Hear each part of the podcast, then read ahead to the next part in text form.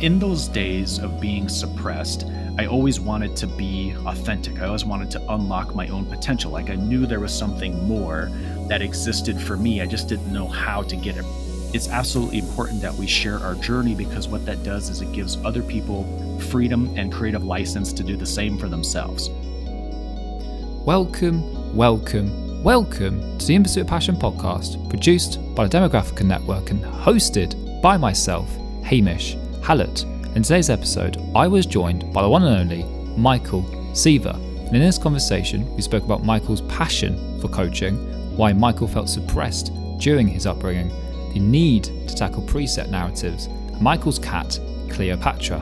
So sit back, relax, and let's pursue this passion. Thank you so much, Michael Seaver, for coming on to In Pursuit of Passion. How are you doing today? Absolutely fantastic. Hamish, what about you? I am doing amazing and I cannot wait to have this interview with you because looking at your journey so far and your story, it does fascinate me a lot. So let's start off then. How did your interest in coaching start? Take me to the beginning. Wow, it it didn't actually start until the year 2008 when I was 28 years of age and. I mm. enrolled to get an MBA at the Thunderbird School of Global Management in Phoenix, Arizona.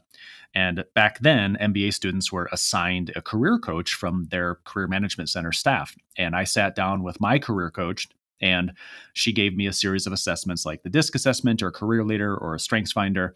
And then she asked me a series of questions. And then we sat down multiple sessions and talked through actually, honestly, the patterns that existed inside that information.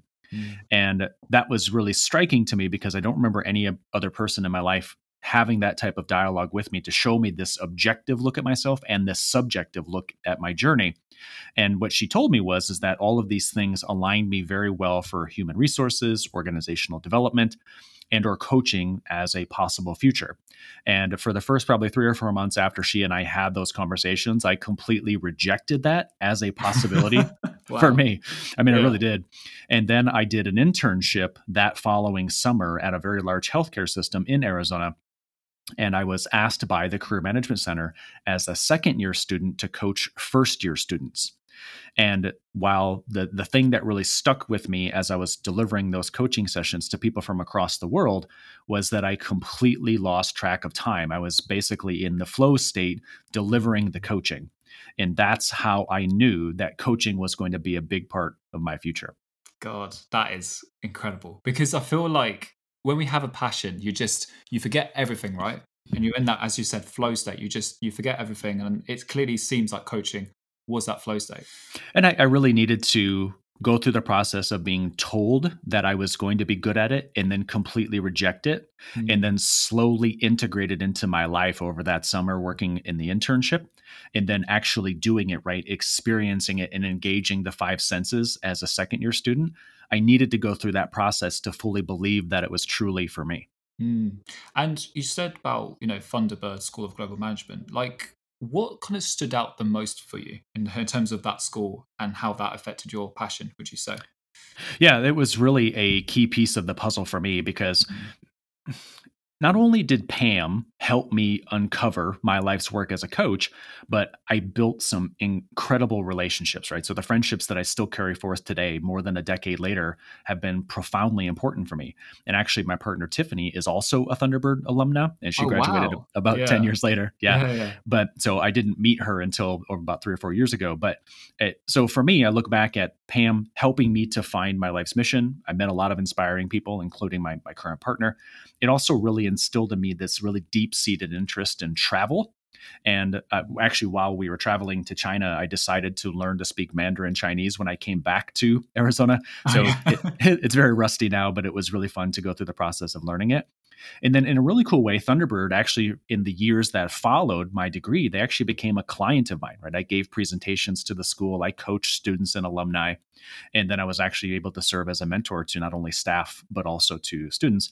So, the ecosystem itself, not only being a student, but also being a vendor, being an alumnus, all of those things taught me some really, really great perspectives gave me the courage to take calculated risks, allowed for me to iterate in a really powerful way because I knew I had this series of relationships around me that I would always be able to have someone to lean on in the event that I made a mistake. And so I'm so thankful mm. for that experience. God, so it, so literally like impacted you both career wise and also interpersonal as well. Yes. Massively. Wow. That's yeah. incredible. Because I feel like, because that's what another thing about passion is something where it's not just affecting your your career, but it's also affecting your interpersonal relationships. And it seems like the coaching aspect really impacted both of those sort of trends, really. Oh no, and I, I, agree. And so that's where I had to discover myself as a coach there. And then I mm-hmm. went through the process of actually actually being able to hone and further my gifts as a coach through the school, right? And I think that mm-hmm. that was really important. So there are many things that have coalesced around that that entity for me and i'm so thankful for it but it has certainly affected me both personally and professionally and for everybody listening just really soak that in right really take the time to reflect back mm-hmm. on how those experiences and events in your life have contributed to multiple facets of your life not just to one piece mm. and speaking about reflection i really want to go slightly further back on your own journey in terms of your like upbringing because i believe you were raised in west michigan mm-hmm. how has your upbringing influenced your passion did it influence it that much or not really? Uh, it really set a, a strong foundation uh, in many ways, advantages mm-hmm. and disadvantages. And so the, the town that I was raised in was 2,500 people, and I was raised inside of a, a, family business. And so the family business is landscaping, lawn maintenance, and snowplowing. And that was a, a really good thing because I got to learn the value of hard work. I got to learn about how to deliver important client service. Uh, the business was really heavily focused in on attention to detail. That, that was really important for me to learn. Uh, the business was probably probably one of the most high quality service providers in the area, and so that taught me to to stay really focused in on that high quality. But the the kind of opposite side, the yin to the yang of that, is that the the family business was uh, my, the way that my grandfather and my father ran it was very command and control, right? And so everybody had to do what it is that they said in the way that they said. Mm-hmm. And so me, I very quickly felt abandoned, right? My authentic self, the you know kind of the person that I desired to be, I wanted to contribute, I wanted to make a difference. So I very rapidly felt abandoned, and I felt like a robot inside that business, right? And there's a lot of family infighting and, and poor communication. So that ended up developing inside of me a very insular mindset. So the benefit was is that I learned these really important values that I still carry forth today. The challenge or the disadvantage was is that kind of the insular mindset that that shaped my childhood, my teenage years, and my early 20s, in that here I am at age 41 still trying to work through and past. So mm. inside of every story, right, the yin and the yang, there's always the advantage or the benefit, but there is also the challenge or the disadvantage. We have to honor them both. Oh, absolutely. I mean, from my own personal perspective, my parents also own a business themselves. And I've sort of, as much as I, I taken this exact same value as you said, hard work and dedication and really, you know, pushing yourself, there comes to a point where, as you said, some family infighting has also occurred. And it's and you and you and I, I kind of resonate with what you said. You feel like a bit like a robot. You don't feel like you fit in. It's not like it's your thing because it's their family's thing, right? Yeah. So I resonate with that so much. And you even said something about being suppressed, actually. Mm-hmm. What do you mean by that? Yeah. It, I'm so thankful to have been a part of the family business to allow for both my grandfather and my father yeah. to become wealthy, right, financially, and to have influence and to be able to positively impact the community in which they they exist. That's that's amazing. But you always have to take that step back and remember that my grandfather and my father and and yours too, Hamish, they, they were raised at a very different time in human mm-hmm. history. And so you think back to the time in which they were raised, society was very different. The level of affluence was very different. The level of technology, globalization, the internet, all of those things didn't exist. They were much, much smaller. And so you think back to the icons of that time, Ronald Reagan, or even people like Jack Welch. And Jack Welch was known inside GE as kind of creating the, the rank and the yank system, right? So success back in the 70s, 80s, and 90s, my my grandfather and father were conditioned that if if you were a jerk, if you were impolite, if you were dictatorial, mm. that was success right? That that triggered success. And i often attribute this to it's like they lived by the golden rule and the golden rule kind of morphed is, is that he who has the gold rules. And that was mm. certainly the value by which my my family kind of ran the business. Now you also have to take into consideration that they were both very different communicators than me I'm very introverted, relatively shy, very task oriented. My grandfather and father were much more extroverted and much more willing to, to be in control. So they were motivated by something quite different than me, right? They were motivated by the prestige mm. and the wealth. I was motivated by authenticity or being able to live life on my own terms. So after being perceived, right, as just this replaceable worker bee, I realized that I wanted to emulate them in terms of being an entrepreneur, right? Because I think that that's valuable, mm. but I mm. wanted to do it in my own way. So in 2003, I, I got married and I left the state of Michigan, right? I left the business, I moved to Arizona and started completely on my own to begin the process of shedding that suppression that I felt.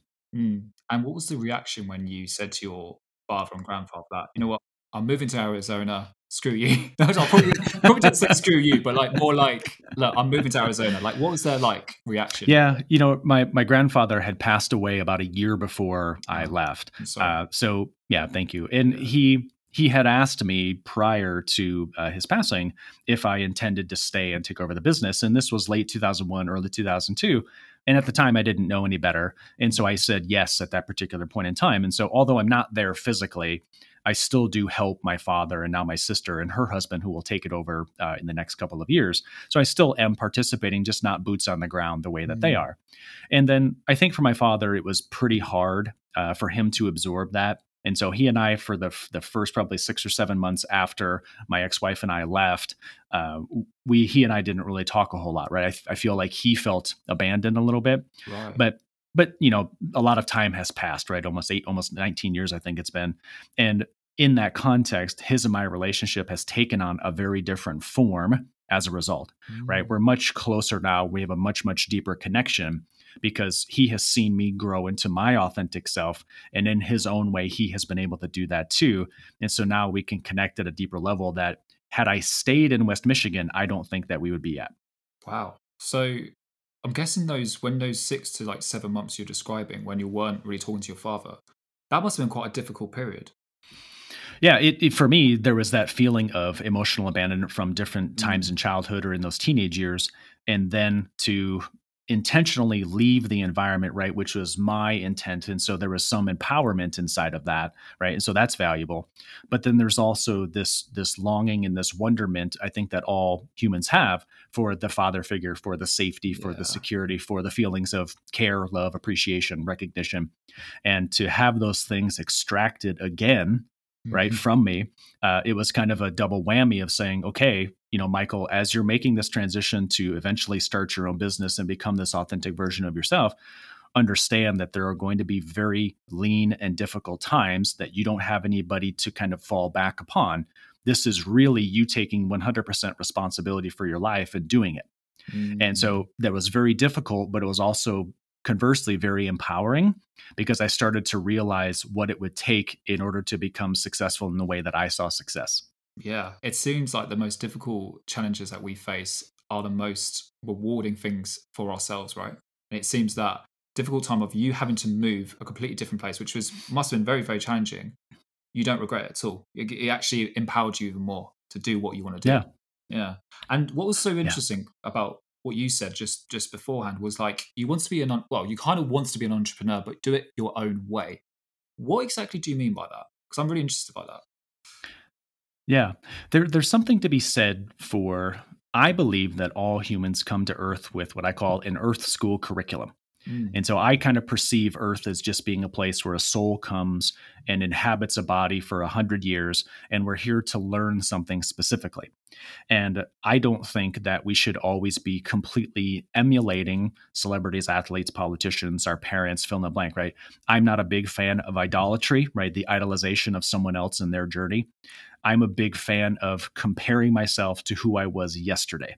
Am I becoming better than I was at some previous or some previous point in time?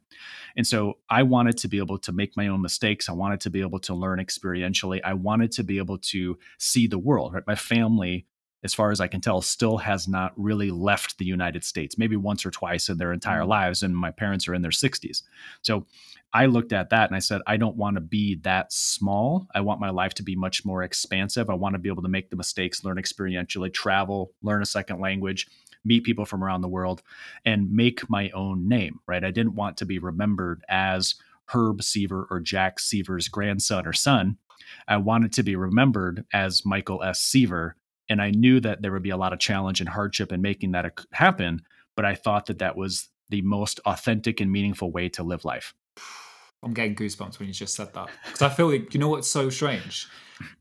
Just talking to you now is like exactly how I felt with my mum and dad as well. It's crazy, absolutely yeah. crazy because it's just mad. Like because I I also feel the same way as well in the sense of I don't want to be Wendy Hallett's son or Kevin Hallett's son. I want to be my own name, Hamish Hallett, and I I do resonate. I understand that it completely makes sense now why you want to be your own entrepreneur because you don't want to be remembered as X's son. You want to be known as Michael Seaver.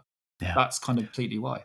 Yeah. Yeah. And I'm glad that you've come to that realization yeah. for yourself. And so, you know, the level of consciousness on earth is expanding astronomically. And yet, even like in America specifically, like I know you're in Europe, the, mm-hmm. the, the thing that we have to be mindful of is that in 1929 in America, the economy was a $1 trillion economy. Yeah. Last year, 2021, it was a $23 trillion economy. And I don't know what those statistics are for the UK, but what, what's really important for us to rec- understand is that as society expands, as the level of affluence expands, the level of consciousness also expands. And so we're moving into a time in human consciousness where we all desire to be able to know ourselves very deeply and meaningfully, and to be able to trust our own gut and intuition to not repeat someone else's journey or their past, but to really kind of be in 100% control of the ability to create whatever it is that we desire to create. Mm-hmm. And so I thank and honor the generations that have come before us, Hamish, like I really do. Oh, yeah, of course, absolutely. Right. Yeah. But we're also carrying on their legacy in a very meaningful way. And I think people really need to feel and understand that. Oh, completely. And I know your own sort of own personal sort of like coaching and your own mission actually, which is interesting, is to unlock human potential. And I really want to understand like why is it that your mission, and also in what ways can actually people do so when they pursue their passion.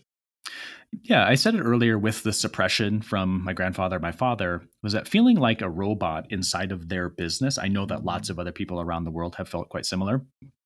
I think that in those days of being suppressed, I always wanted to be authentic. I always wanted to unlock my own potential. Like I knew there was something more mm-hmm. that existed for me. I just didn't know how to get it right. So the why was there, but I knew the how was going to change. And so the the way that I think about these these kind of processes today is, is that everybody from birth until about age 27 or 28 endures a set of recurrent challenges right? So for me, mine was being a robot inside someone else's business. But at age 28, when I went to see Pam in the Career Management Center, she gave me a process to overcome that challenge of being abandoned or of being a robot. Now, it's not a secret that I help others overcome the exact same challenge I overcame for themselves. Mm. Yeah. Right. And so I help them become authentic. I help them unlock their potential. So I think that that's the really simple equation that everybody can sit down and understand is that we go through those challenges, birth until 27 or 28. Around 28, 29, 30, we find a way to overcome. And then our life's purpose, our life's mission is to then spend the next 20 to 25 years helping others overcome that same challenge for themselves. And so, again, I felt abandoned. Pam helped me get to that point of understanding that I could authentically be a coach. I now teach other people that. So, for anybody else who's thinking about, well, how do I unlock my own potential? First, get super duper clear on what your mission is. And that is really hard to do. So, in my book, I Know, chapter four is designed to walk persons through a, basically a three step process where number one, they they get very clear by collecting five data sets of information about themselves and then they convert the information inside those data sets into patterns in their life.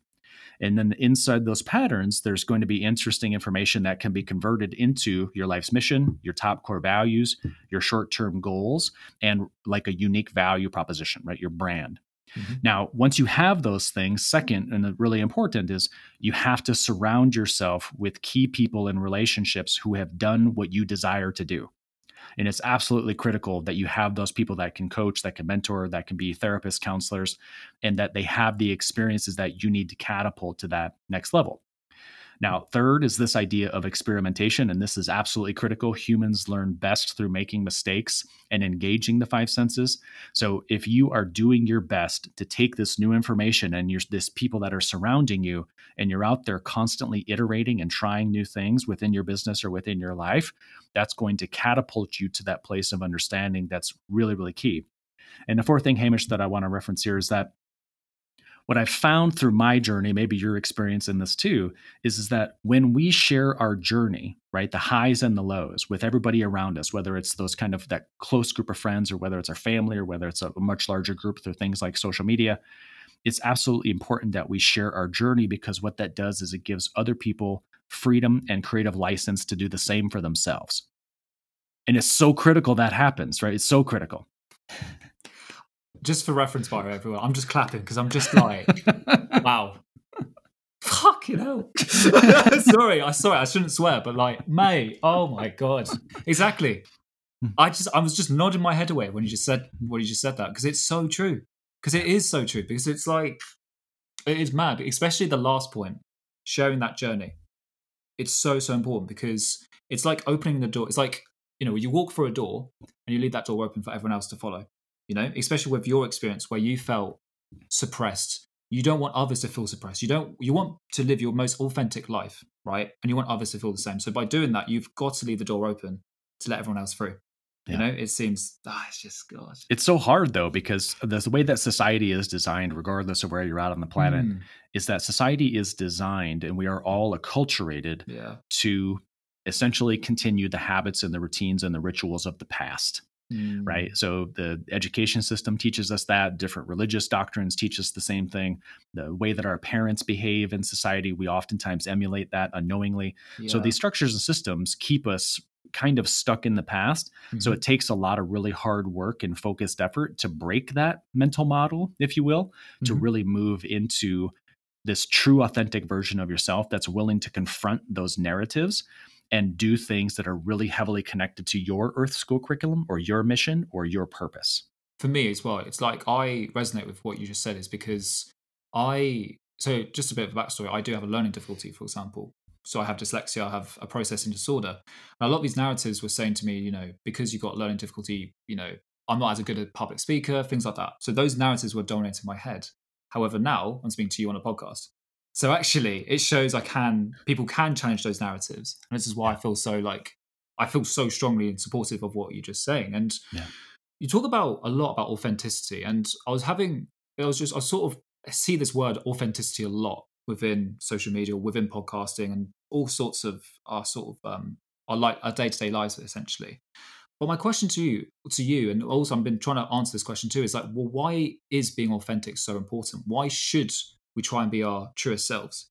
I think that there's a deep meaning that comes from it. So, at the top of um, Abraham Maslow's hierarchy of human needs, yeah. uh, there's there's two things. And number one is self actualization. Right, you know yourself so deeply that you're able to self actualize. And the next step after that, at the very top of the pyramid, is helping others to self actualize.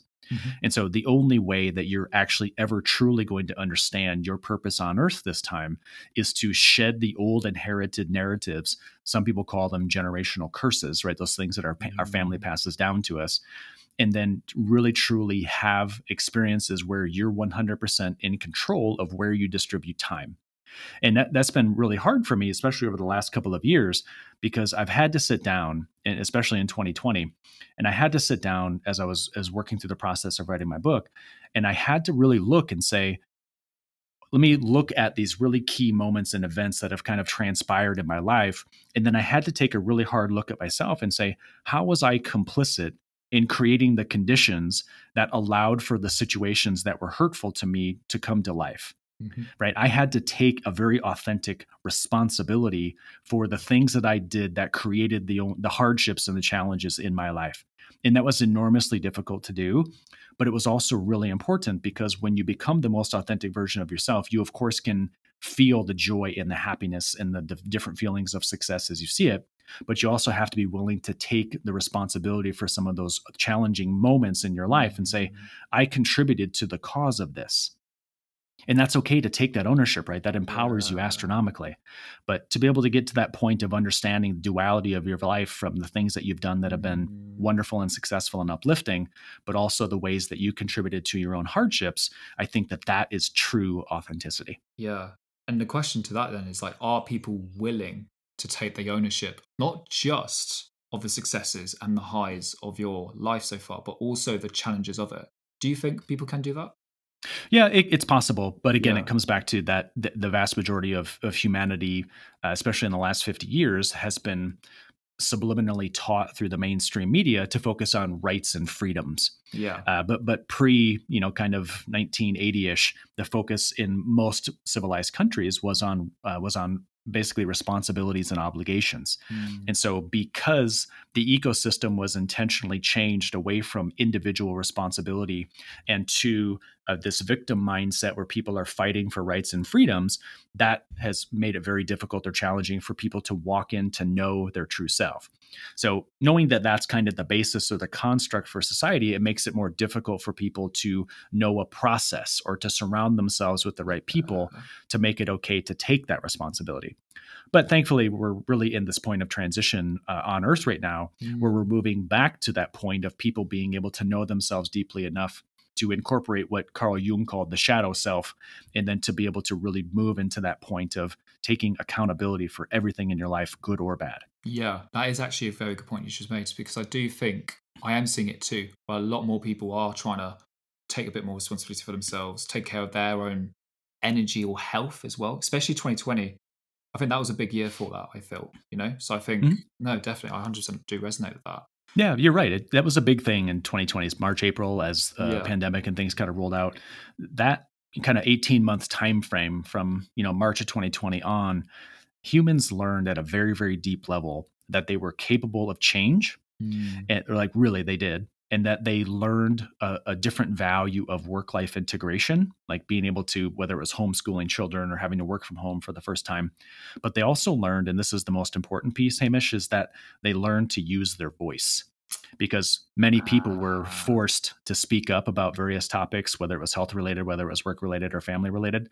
And so there has been a lot of people being intentionally walked into individual responsibility, whether they know it or not. Mhm. So it's definitely happening, but it's just is that person's mind cognitively cognitively aware of the fact that they're moving to it. Mm, that's true. And it's trying to make and it's trying to realize that if you are moving towards that, right? Yeah, it's good. Good. It's good. It's good food for thought there. And there is something though I, I really want to mention though with you. It's your cat. I, I know. I know you. I know you know what I'm going to ask, right? It's your cat, um, Cleopatra. And people might be thinking like, why is Hamish mentioning his cat? Like, what? What's it? so random, right?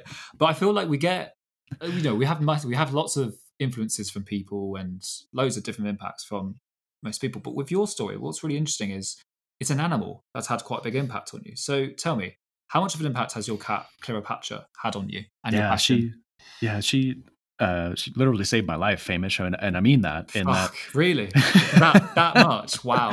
and she really did. And so Yeah. on Earth, there's this thing called the electromagnetic spectrum. And so it's how you know microwaves work or how Wi-Fi signals are passed or fill in the blank. And so of this entire thing called the electromagnetic spectrum, Yeah. the human eye can only see 0.0035% of the entire thing. So on Earth, the human eye cannot see 99.9999% of what's happening right in front of it. Right. So we have connections to a lot of things that happen around us. And so for Hamish, who has dogs, and for I have a dog named Phoebe and a cat Mm. named Cleopatra. And so Cleo, when I was going through a very, very rough period in the latter part of 2018 and the early part of 2019, I had left a romantic relationship. We had sent her daughter off to college. I was trying some things in my business that were not working out. So in May of 2019, I was lying on my bedroom floor contemplating suicide. I was just so fed up with everything that was happening that I again I had contributed to many of the things not going well in my life and I had to take ownership of that. So that's why the summer of 2019 was so important for me to take that. But as I'm lying on the bedroom floor contemplating, I, I don't want to be on earth anymore, Cleopatra, who is not an affectionate cat, comes over to me and lays on my chest and she starts purring with a very, very deep resonance. Now, it just also happens that the Earth and the human body have uh, what's called the Schumann resonance. And so the, the human body vibrates at a roughly eight hertz, and the Earth does too. Mm. But it just so happens that a cat's purr can vibrate at, a, I think it was seven or 800 hertz, which is a very healing frequency. And so it was in that moment as I'm sitting there, I was like, gosh, you know, I think I should leave Earth. And all of a sudden, as soon as she did that, it came into my mind that I needed to stay. Right and she was able to sense and actually keep me really focused and i think you know you and i could talk about this for hours like oh you know, literally cats. yeah yeah yeah yeah i could talk i generally like my passion isn't for podcasts it's for animals i'm not gonna lie yeah. like literally I'm that's great yours, yeah. you know? so yeah. i just really believe that you know, from the things we can't see on the electromagnetic spectrum yeah. is that, you know, cats and dogs, maybe they're multidimensional beings, or maybe they can hear or see spirit guides or angels, whatever you want to call them.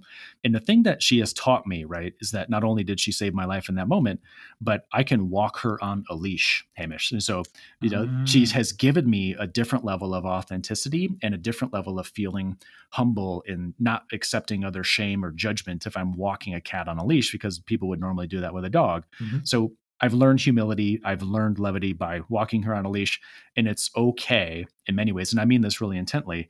Is it's it's okay to be the self transforming fool, and I really mean that because most mm. people, you know, you look at social media and you look at celebrities, politicians, athletes, they're kind of like the tyrannical king. And I realized that I'd never wanted to be the tyrannical king. And Cleopatra has helped me to be okay, deep in my heart, very humbly, to be the self transforming fool right? To be constantly learning, constantly growing, constantly shifting and transforming. And I'm so thankful that she saved my life on that day and has helped me become who I am now. God, it's incredible. Honestly, you know, you, you know this. I've never heard of a story of an animal actually saving someone's life before. Generally, that is mad. That's crazy. I mean, animals are better than people. I'll be honest with you. You know, like I, I, I always say that to a lot of people, and that I'm sorry is a perfect example of why animals are better than people. That's mad. They have they have intuitive knowings and gifts that honestly humans are designed to have, but yeah. they're just not using them yet, right? There, there's many things the human body can do uh, that we're just not doing a lot. But I think in the next five, six years, seven years, the human species is going to evolve very quickly and will start to do some of those things that animals do, mm. focus in on intuitive gifts and abilities, you know, show up for their community. So I think that those things are coming. It's just waiting for like a crescendo event in society, right? Because we're we're coming to yeah. a head at some point, and then after that crescendo event, then we'll move to a place of being able to operate a little bit more like those those pets we love so much. Completely. I think we should try and follow the advice of pets. That's what.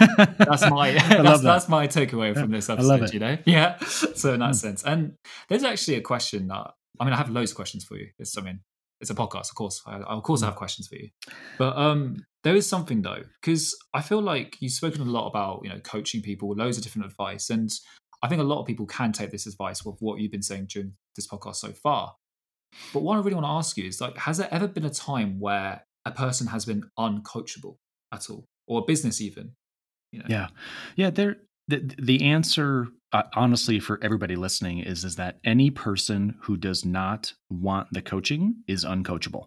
Really, wow. and, I, and I mean that because. Yeah there in in the way that the human kind of mind functions or works is that we have to desire change in order to fully invest in the coaching the the videos the podcast the material that we're reading we have to fully be ready for the change in order to go through that change mm-hmm. and so yes i've confronted a number of those people and i know people listening have certainly too so I live quite a ways away from my family. I'm the black sheep of my family because I'm the only member of my extended family who's still not in West Michigan. So I could say that many members of my family do not want my coaching. And that would be a true statement, right? I've had a number of executives that I've worked with over the last 10 years who I was hired by their boss or their boss's boss or some person above them and those executives would reject my ideas or not fully do what it was that we were talking about doing mm-hmm. because I was not their coach. I was hired by their boss to do something to them or for them. Yeah. Right. So that was big. Or I, I mentioned it earlier, Hamish, this idea of idolatry. So I struggle to coach people who are constantly comparing themselves to somebody else right? I want to coach a person who's comparing themselves to who they were yesterday, right? And that's really hard. So I have a number of examples, right, that I've that I've come across in 10 years of coaching or 25 years of leadership where that's happened. But I'm always really mindful of does this person want transformation or do they not? And that's the thing that every coach or any person that's out there listening needs to pay attention to is like in your discovery call with a potential client, do they really want change and why? And if that you can ascertain what that is, then you can actually facilitate change in their life. But if they don't, you might as well hang up the call. might as well leave it. Is that quite hard to distinguish then, or is it quite easy for you? Would you say? I, I think for me it's relatively simple because yeah. I I think I think my gift on Earth this time is to listen to what's not being said, and. I can pick up on patterns in psychology and human behavior pretty quickly. But if you know if somebody's brain doesn't work the way that mine does, I just encourage you to ask questions about why someone's doing what they're doing. And so, mm-hmm. if you can get to the bottom of why they're doing it, and it has to do with self improvement, or if it has to do with overcoming a previous challenge, or it has to do with wanting to make some sort of a better impact on the world, then you have cause to engage with them, right? To be able to help them or to partner with them in some way. But if they're doing it because someone else told them to do it, right? Or they're being forced to do it, not worth it. And a lot of what you've been saying throughout this podcast, I feel like is quite a lot mentions with this within your book, which I know I can see actually your book on your just behind you. So actually it triggered a little bit, a little bit of thought. So your book, I know a practical guide for awakening to what's within and finding work-life integration. Has that been quite a big achievement or milestone for you during your pursuit of your passion so far? Yeah, it really has. And the, the reason why is that mm. I had been told for years that I should write a book, but I, being an introvert, very shy, very quiet, uh, mm. uh, very reserved, I, I, I, view myself as less powerful than the environment around me. So for years, I had had clients and people that are in my community say, "You need you need to tell your story. You need to tell your client stories. You need to share your processes more broadly." And again, just like the situation that happened right after I had the coach in 2008 with Pam, I rejected it. Right for years, I mm-hmm. rejected it and then finally, the in early 2020, as things were starting to shift in society, I got to that point of understanding that I had built the personal clarity and courage and humility to actually tell my story and to be able to do it in such a way that would truly impact people's lives. And so, you know, the part of writing the book was also kind of like a it was almost like a repentance for all of the mistakes that I made. Mm of going back on my life and looking at the choices that I made and the things that didn't work out, what I learned from it. And so part of it was is that I had finally walked into my own courage to tell my story or my clients' stories. Part of it was is that I had closed, you know, emotionally, spiritually closed doors to the past. And then part of it was is that I, I think society was actually ready for the message and that that was a key thing right? Because timing with stuff like this is absolutely critical. Oh, so i learned a bunch about myself but i also was able to really start to think about here's what it is that i need to tell people because society is actually ready to transform in the way that i can facilitate that transformation. What was like the favorite part or what was the favorite aspect of actually doing the book would you say the, the reflection. So i hired a yeah I, I hired a writing coach to help me and she was she was wonderful at holding me accountable to specific deadlines. But because i'm an introvert i see the world very linearly and through the lens of data. And i intentionally hired a woman who is very extroverted and very people oriented so the reflection piece and why i bring it up was that she forced me to think very deeply about the relationships and the emotions in the relationships as I was navigating the transformation for myself or for my clients. And that taught me a very, very deep level of emotion that I hadn't yet explored before. And so I really needed that time of reflection to tap into different levels of emotion to then be a better storyteller. And I'm so thankful that she was there to be able to help me through that process. Yeah. So are you quite thankful of this person? Then oh, yes. book, yeah. Yeah. Oh, big time. Oh yeah. yeah. that's good. No, that's good to hear, man. I think, you know, I definitely want to, you know, especially from talking to you, I definitely want to find out a bit more about this book, yeah, you know? So yeah. it sounds really good. And yeah. um, now I really wish I could talk to you all day, but I know I've got a bit of a time limit. So my last question to you then is we ask this question a lot to all of our guests, and I'm very intrigued by your answer for this question. Then what does passion mean to you? I, I, I think I've alluded to it a little bit, Hamish, throughout mm-hmm. the time we've had together. And I like to look at this through the lens of passion, interest, um, your cause, your purpose is picking up the absolute heaviest burden you can carry to reduce other suffering. And, and I and I mean that at at the most deepest level that you can possibly uh, say, because w- when you think about what is the heaviest burden you can carry, well, my burden's about emotional abandonment, and it's about being a robot in someone's business, and that's a very heavy burden because I have a lot of people from around the world calling me every week, feeling the exact same way. So I carry their burden, right? Because I experienced that at a different phase of my life.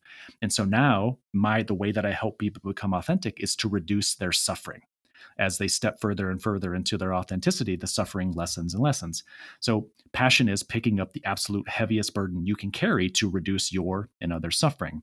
It's going back to what we talked about at the beginning, right? It's being in that flow state, it's losing track of time, it's allowing for the rest of the world to just turn off around you so you can be in that moment.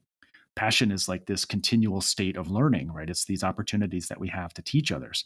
So, that that to me is the most important part right how are you here to pick up a heavy emotional spiritual burden to reduce someone else's suffering i'm not even going to say anything else because that is just honestly i really hope the audience who's listening to this are, like their minds just blown right now so michael this has been such a pleasure thank you so much for coming on Passion mate. Yeah it is my pleasure thank you hamish thank you